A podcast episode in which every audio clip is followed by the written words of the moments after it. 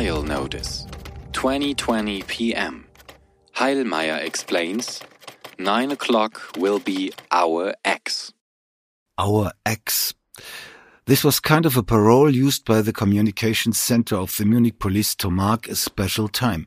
It should say one more hour and we are about to take action against the terrorists. Very early in the morning, the Palestinians assaulted the Israeli team in the Olympic Village. Two out of the 11 hostages were killed shortly after. One of them, the wrestling coach Moshe Weinberg, was carried outside the building. It takes more than an hour that he is lying there until his dead body is taken away. The other remains in the apartment, lying dead on the floor for the whole time, murdered, tortured. Then, all over the day, negotiations, ultimatums that expire and get extended one after the other, threatenings. We reconstructed this procedure along a minute by minute protocol from the early morning until the evening, up to the point when the terrorists left the Olympic Village with their hostages and flew in helicopters to Fürstenfeldbruck, where it all would be ending in a chaotic shootout. What happened after taking off for Fürstenfeldbruck till the end, that is what this episode is about. Geheimakte 1972. Das Olympia-Attentat in München. Hallo Tunis, wir haben die israelische Mannschaft in unserer Gewalt. My brother came to do sport in the Olympics and they were murdered there. Die ganze Geschichte investigativ recherchiert. Bisher unveröffentlichtes Material. I was contacted by a German journalist, Christoph Lemmer. Geheimakte 1972. Die ganze Geschichte.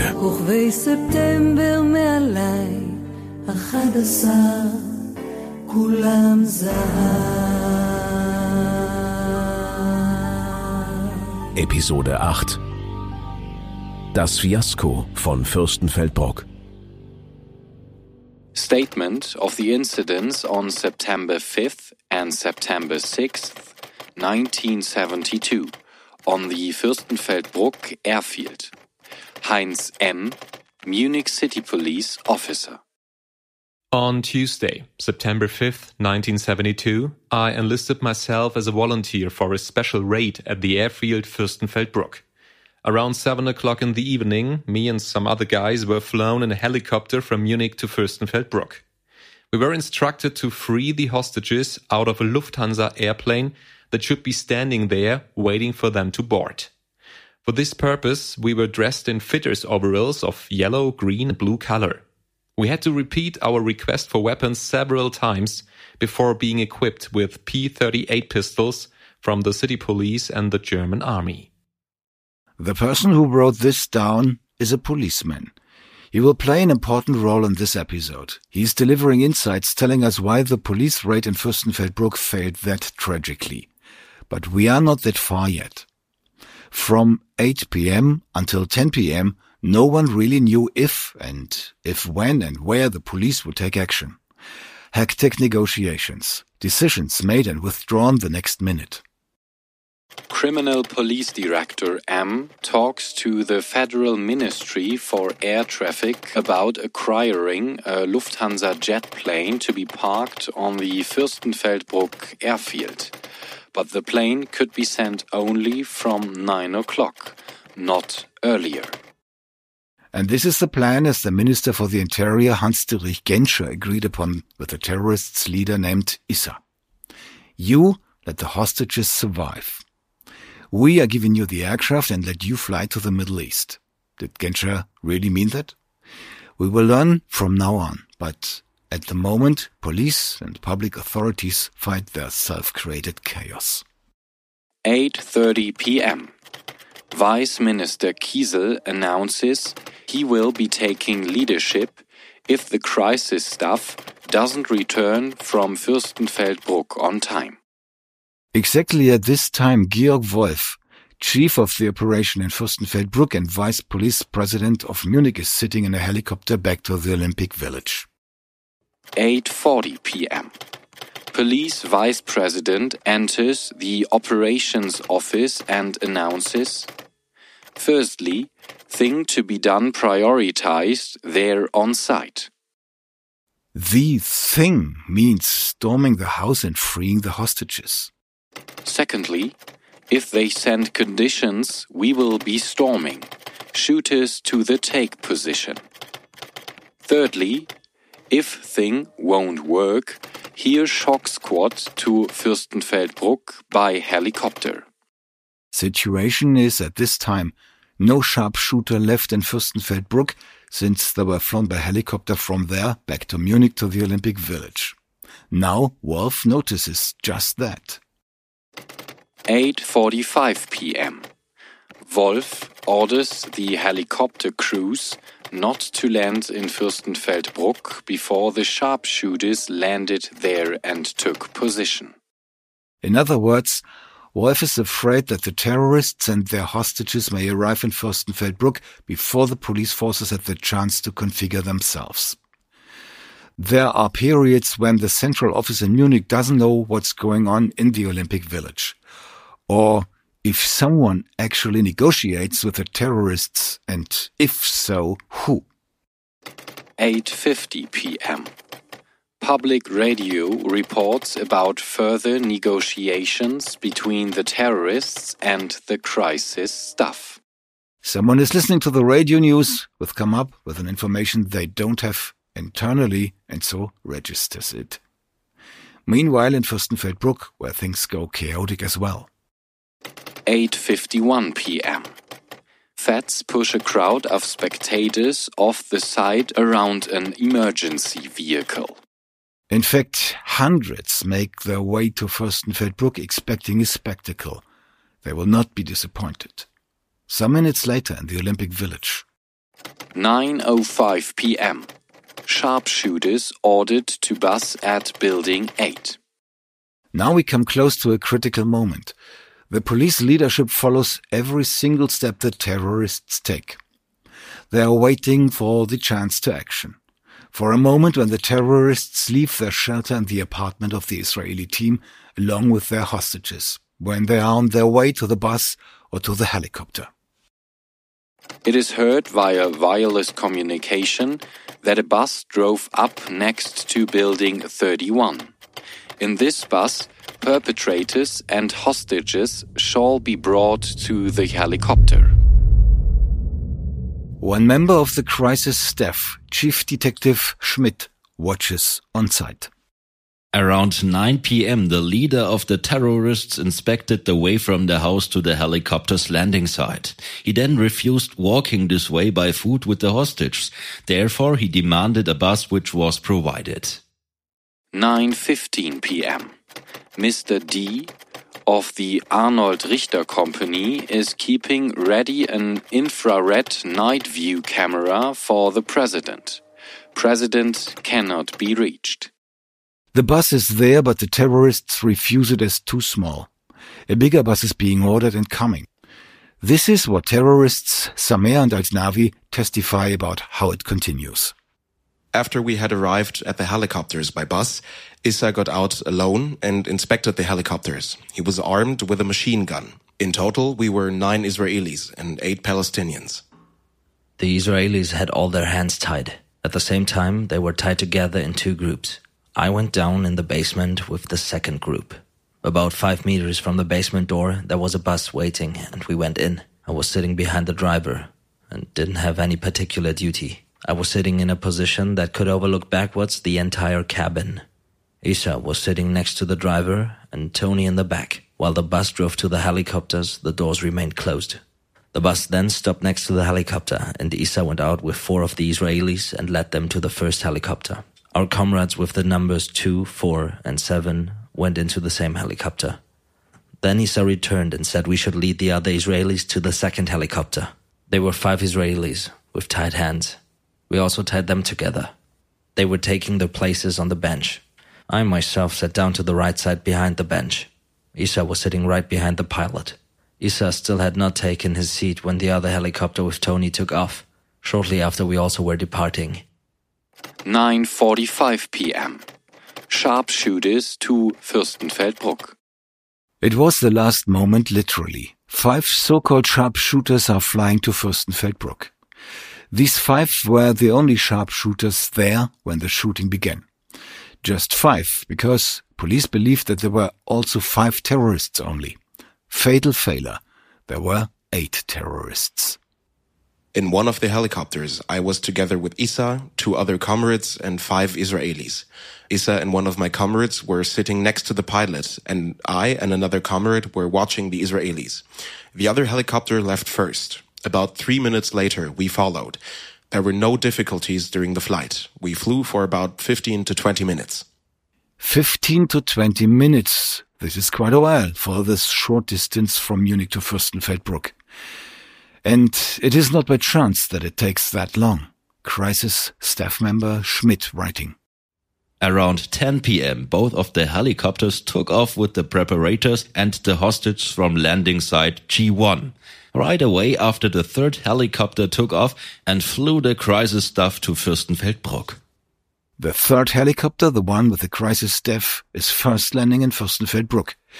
It passes the two others. The pilots were instructed to delay the arrival in Fürstenfeldbruck to allow the crisis staff to be there first. It was planned as well that the head of the Mossad, the Israeli Secret Service, should be in the helicopter of the crisis staff, but he wasn't. They just forgot him, says Ankie Spitzer, wife of Andre Spitzer, the Olympic fencing coach who was sitting in one of the other two helicopters. In the meanwhile, the Krisenstab came to the uh, to the airport. They forgot to take uh, the head of the Mossad Itam, you know, with them. So he got there after them, and he again he asked, "What is your plan? What uh, what is going to happen now?" And they said, "Well, they have a plan. They want the two Uh, leaders of the of the Palestinians to come to the airplane, the Lufthansa plane, which was there at in front of on, on the Fürstenfeldbruck airport, and then we have 14 policemen inside and they should uh, take them, you know, and kill them. And then we hope that the other terrorists are coming out of the helicopters because they flew with the uh, hostages. And then we can shoot them too. And that is the end of it because we are not going to let them. We told them that they can go with the plane abroad, but we are not going to let them out of, of Germany. 10.02 p.m. Request from ISA 2 for central office. Who will provide signal for departure? Central office answering, Chief of Operation cannot be reached. Right away, the police sends an investigation team in the apartment of the Israeli team. One member of this team is a medic, member of the medical staff of the Olympic Village. He remembers. I was running into the house with a policeman. On the upper floor, we found the body of a young man entirely covered with a white sheet. I uncovered the body from head to feet and determined his death. There were several wounds from bullets, for instance, in the thorax. His scrotum was fully shredded. It were the remains of Israeli weightlifter Yosef Romano. He was 32 years old.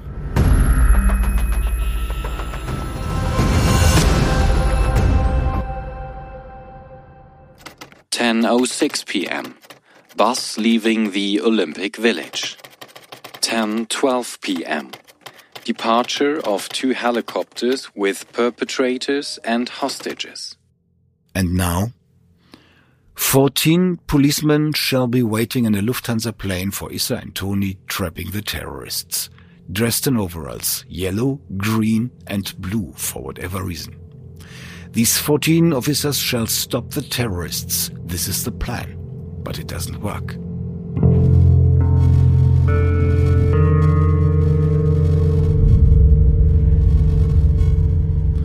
When doing research for this podcast, I spent weeks in the Staatsarchiv München, the State Archive in Munich.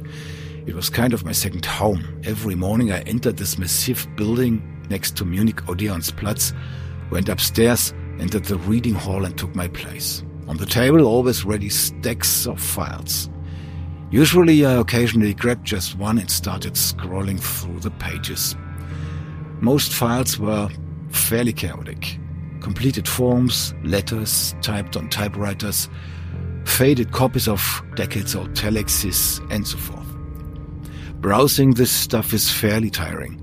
Most of it is irrelevant. I read lots of more or less meaningless detail. and then again turned the page, and on a sudden realized this here is different, exciting, telling an important part of the story. In this case, I stumbled upon a long and detailed report written by one of these 14 policemen who were in the plane with these yellow, green, and blue overalls. One of these who were instructed to overturn the terrorists in the plane, one of these volunteers the police chiefs were looking for.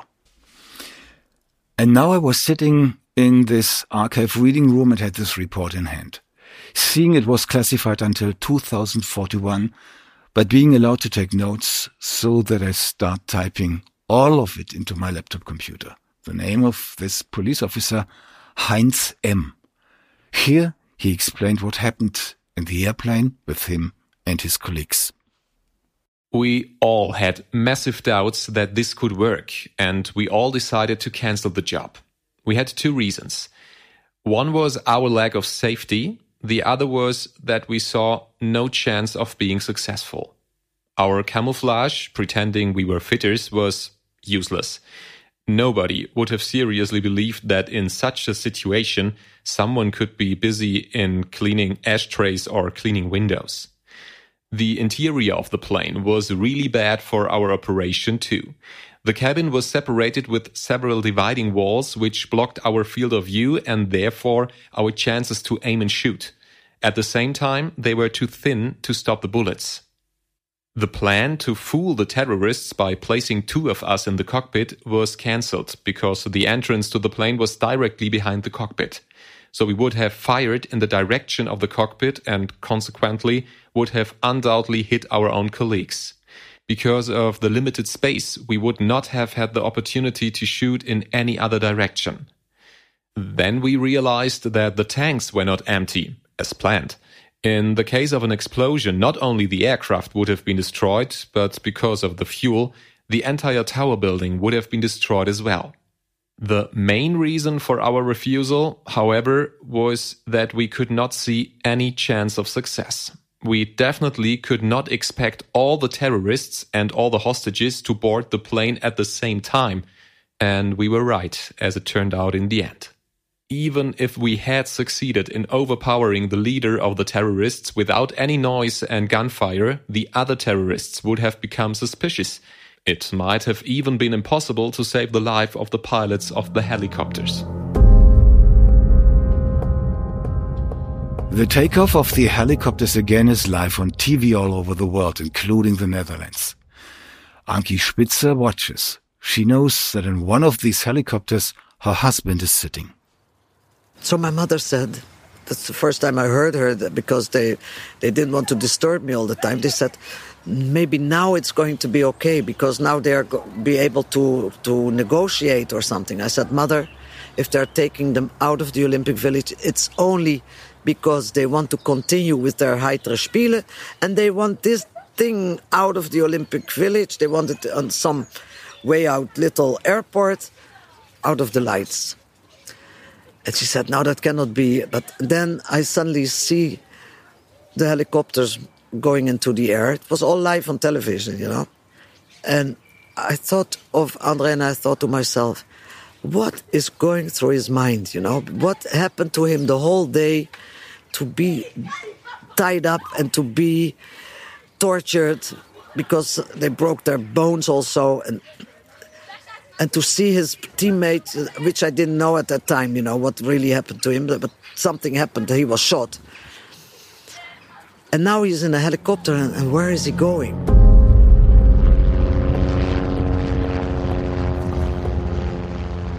The first helicopter is landing in Fürstenfeldbruck, the one with the crisis staff, with Police Vice President Georg Wolf, Minister Genscher, Bavarian Prime Minister Franz Josef Strauß, and again Chief Detective Schmidt. He remembers.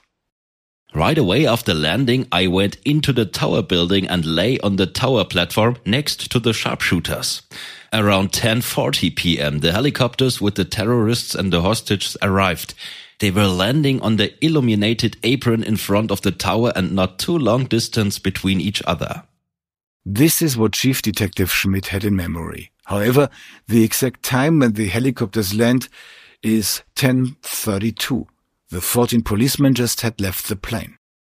As we left the plane, we saw the helicopters landing. We searched for shelter somewhere in the area, and behind a corner of the tower was the spot where I hid. Unfortunately, I couldn't see all what happened from that place. First, one terrorist left the helicopter and another the second helicopter, and both came closer. Both of them were armed with machine guns. Same situation from the terrorist's perspective. Then we landed on some airfield, I can't remember its name. The place where we landed was brightly lit. Not far from the two helicopters, there was a Lufthansa plane, which was also illuminated. The two helicopters were about 10 meters apart. They were parallel, side by side. Our helicopter was flown by a pilot and a co-pilot. Right after we landed, Issa got out first on the right-hand side. He walked around the front of the helicopter and then stopped between the two helicopters. I got off on the left side and with me another comrade. The Israelis had instructions from Issa to stay in the helicopter for the time being. The pilot also stayed in the machine. And this is how Chief Detective Schmidt sees it. At first, one terrorist out of each of the two helicopters stepped out, both armed with machine guns. They approached each other. After talking briefly, they went to the Lufthansa jet plane. At the same time, the helicopter crew stepped out and also one more terrorist from each of the helicopters armed as well with machine guns. From the perspective of the tower, the terrorists could not be seen clearly because the helicopter crew stood in their way. The two other terrorists went in the plane and then returned to the helicopters. The time now 10:38 p.m., 6 minutes after the helicopters landed. Another police chief climbs on the tower platform, Georg Wolf, head of the operation himself. He is lying between two of the sharpshooters. There's a reason why he's lying there. The police doesn't have walkie-talkies in Fürstenfeldbruck for whatever reason. Wolf orders the two officers next to him to shoot as Issa and Tony return to the helicopters. They shoot. Some of the other three sharpshooters start shooting as well, at least those who have a target in sight. They were instructed to shoot whenever they hear their colleagues shooting, due to the fact that they don't have walkie-talkies. When they had taken two thirds of their way, the first shot was fired. Similar perception from terrorists' perspective. Tony and Isa had just passed the first helicopter and were halfway to ours when suddenly there was a shooting. It came from the front side of a house there. On the left side from our helicopter, I saw the white helmet of one of the pilots. Right before the first shots, I noticed that the pilot went some step backwards to the tail of the helicopter. He also spoke something in the microphone that was mounted into his helmet. When the first shots were fired, I placed myself on the ground immediately. Chief Detective Schmidt, lying up there on the tower, suddenly is under fire. After the first shot, one of the terrorists was breaking down. It was the one who stood next to the helicopter at the eastern side. Then after another shot, the other terrorist fell down. The terrorists who returned from the Lufthansa plane moved briskly and started running shortly before arriving the helicopters. Both then disappeared behind the helicopter parked on the western side. I cannot say if they have been hit by bullets. Two of the helicopter crew members tried to escape to the tower.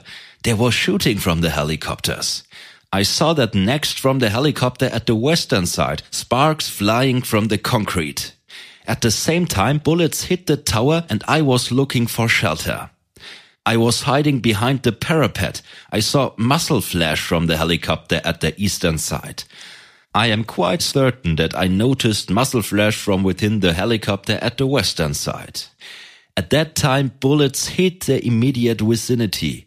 I was not able anymore to watch if or where terrorists or hostages came out. Same scene, different perspective. Terrorist Al Dnawy.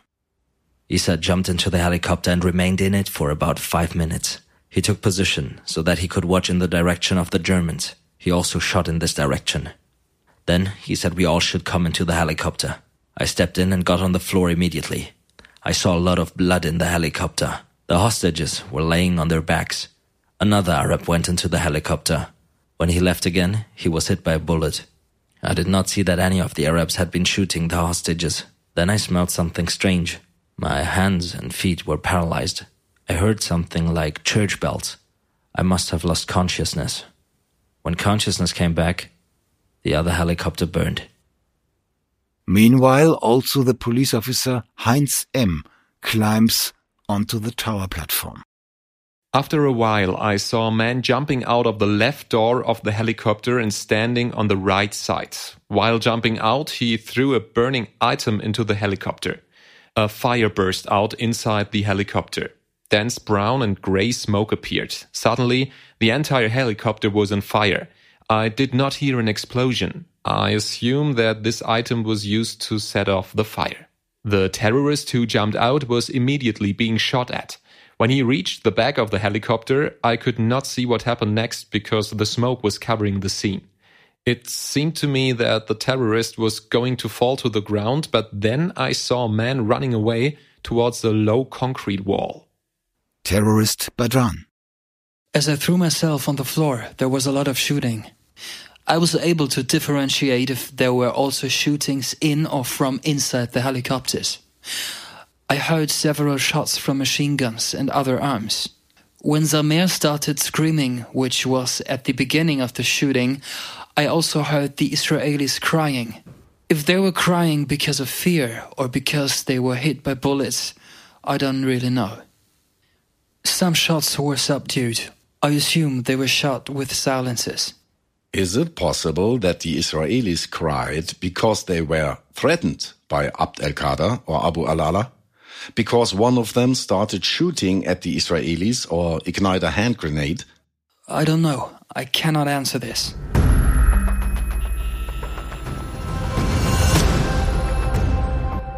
At midnight, at 12 o'clock, suddenly the probably most macabre scene at the bloody night. Conrad Ahlers, who was the spokesperson of the German government, he came on television and he says we had a difficult day, but I have very good news. All the Israelis were saved and all the terrorists were killed. Huh? I, I said, so I saw the explosions, I heard the fire, I heard the bullets and everything. How can he say this? But my father said, Ankie, it's the official uh, spokesman of the of the German government, and if he is saying it, I'm going to open a bottle of champagne. And everybody started to cheer my, my brothers and my sisters. And they said what a terrible day but uh, wonderful he is saved. I said no no.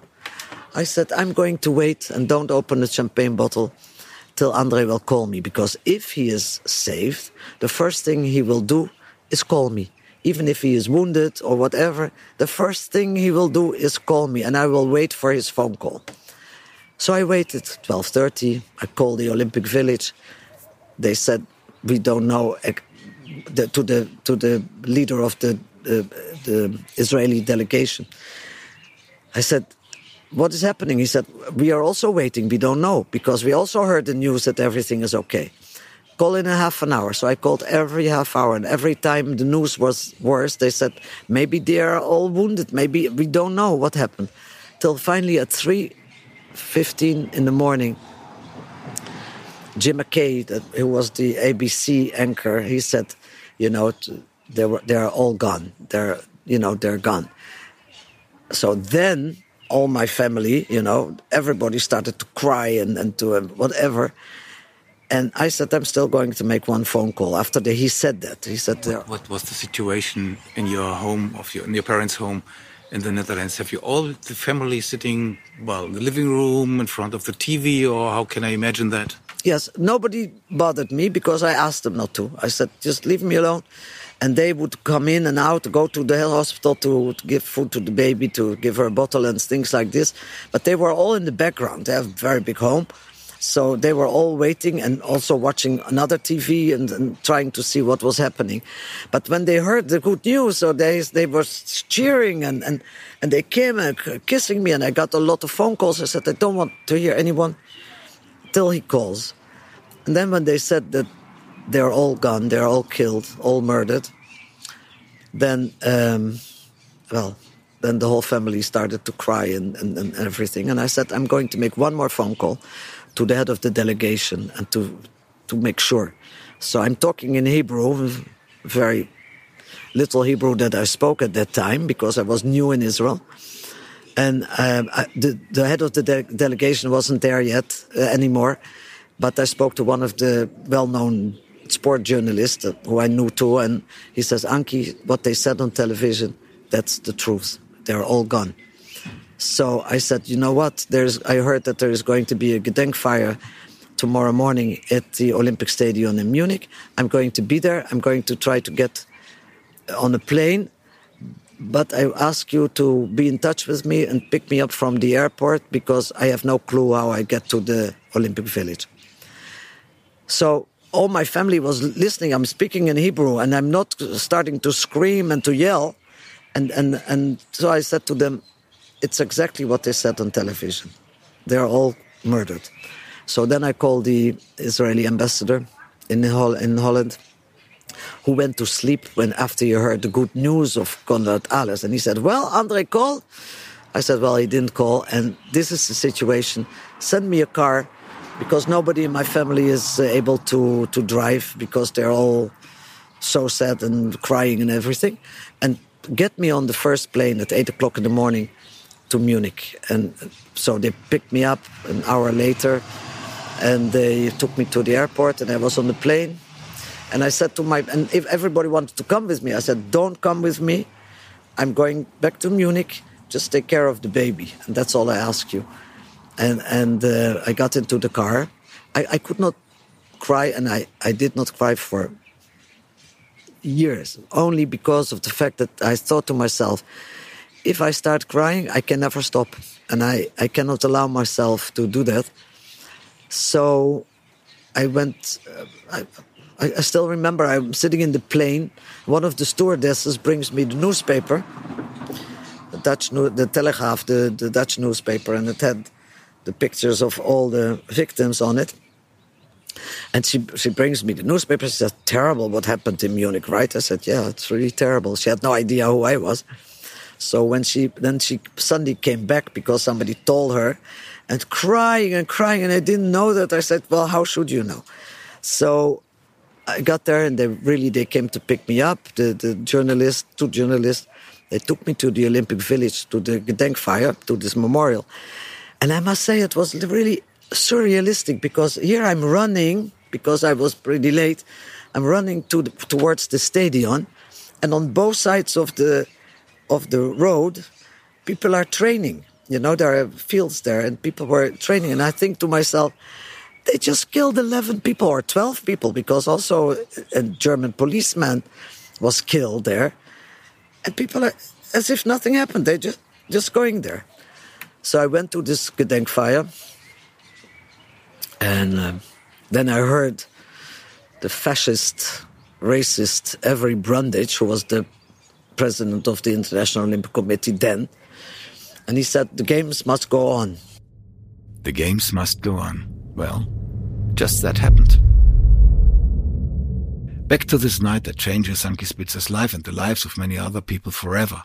And back to Fürstenfeldbruck. It's midnight when the German government spokesman delivers his fake news. At that time, the police officer Heinz M. still continues his inspection walk over the apron. He still is the only police official there. At the end of the concrete wall, I saw muzzle flashes again, but I don't know who was shooting. Shortly after the flames destroyed the entire helicopter, some fire trucks appeared. I now had the opportunity to get closer to the helicopters, went down and stood next to the fire trucks.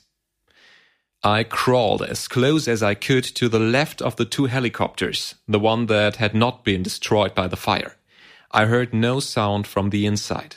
I couldn't see into the interior because then I would have had to raise my head, which I didn't want to do to avoid possibly being shot by one of our snipers. They were unable to identify me as a police officer because I was still wearing my blue mechanic's overall. Inside the helicopter, I only recognized two men who were obviously dead. I then tried to contact the snipers on the radio in one of the fire trucks, but was unsuccessful. Nobody responded. Then an armed police car approached. Someone fired at it. It withdrew immediately As I was hiding behind a fire truck at that time, I could not see from where the shots came, but I saw sparks from the bullets bouncing off the ground. Later, two more armed vehicles came and they circled the helicopters. I heard a shot from one of the vehicles, and I guess that it came from an MG 42. Since I was only armed with a pistol and therefore felt outgunned, I took the Kalashnikov of one of the dead terrorists lying next to one of the helicopters. Unfortunately, I grabbed the gun of the terrorists who died from the explosion of his own hand grenade. The weapon was totally destroyed and I threw it away. 0:30 a.m. In Fürstenfeldbruck, a helicopter burns. One police officer died. One of the policemen was hit by a bullet, Heinz Fliegerbauer. He stood at the door into the tower. Above, there were spotlights mounted. Possibly one of the terrorists tried to shoot out the spotlights and hit Fliegerbauer accidentally, but ran. At least this is what he testified, but the police doesn't believe him. His interrogation reads like this. Mr. Badran, as we found out, it was you who killed the police officer. How do you comment on this? No, I was shooting high, not low. How will you know that the police officer was standing on the low level? I noticed that the policemen must have been almost as high as the helicopters, because the helicopters were hit by bullets that flew horizontally. This is false. The police sharpshooters were not positioned at same height than the helicopters. How do you comment on this? I was shooting towards the light. I didn't see the police officers. However, chances are that it was you to kill the officer. If I had knew that there were police officers nearby the light, I wouldn't have shot in this direction. Can you exclude that when you started shooting, you not aimed low and later turned higher? I am sure that I shot high for the spotlights. What are you going to say when it turns out after forensic inspection that the bullets that killed the officer were shot out of your gun? This is all I can say. I aimed for the light, and I didn't want to shoot the policeman. Officer Heinz M. continues his inspection walk.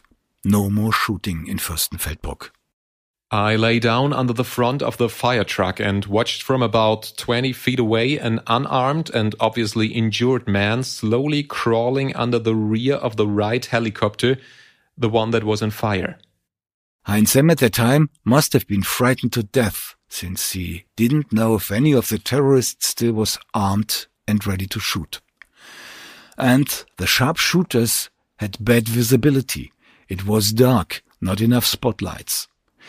He must have been afraid of being targeted by one of his own people. Later, a truck with headlights came and illuminated the whole scene. I was now more confident that the snipers would recognize me. I stood up and carefully moved closer to the helicopter, the one that was not burned out. Inside, I saw several people sitting, obviously dead. Halfway up their knees was another man wearing a red shirt or sweater who I assumed was also dead. Since the bright car disappeared a short time later, I could only see into the helicopter for only that brief moment. Then everything was in shadow again. Cautiously, I went on to the second, burned helicopter. Next to this helicopter were several bodies. Carefully, I checked that their hands were not hidden, but visible. Then I checked the bodies by lightly tapping them with my feet. I noticed a slight reaction in two of them. These two I tapped with my pistol barrel, convincing them to stand up. Both of them were no longer armed. One of these two is Badran. This is how he describes it. I woke up again when I was kicked by the foot of a police officer. I realized that I was all wet. Obviously, someone used foam to extinguish a fire. I smelled petroleum. Then I was searched and taken away.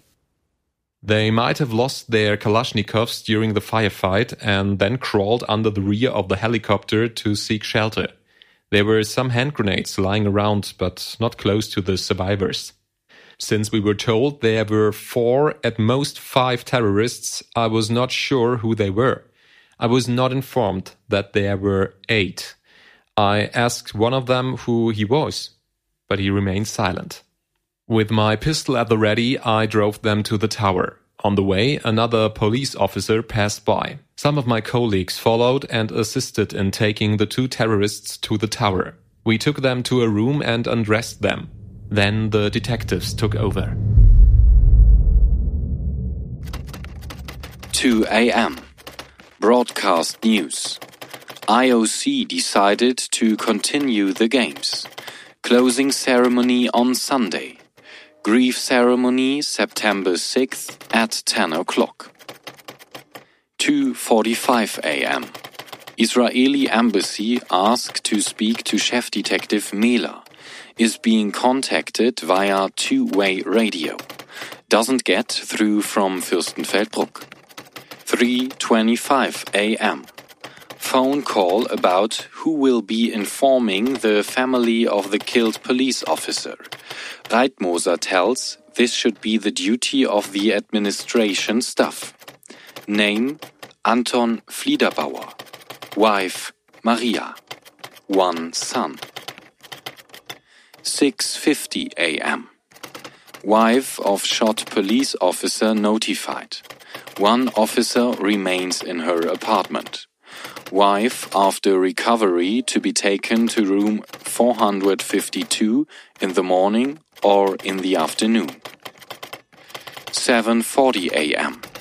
Investigation team leaves side.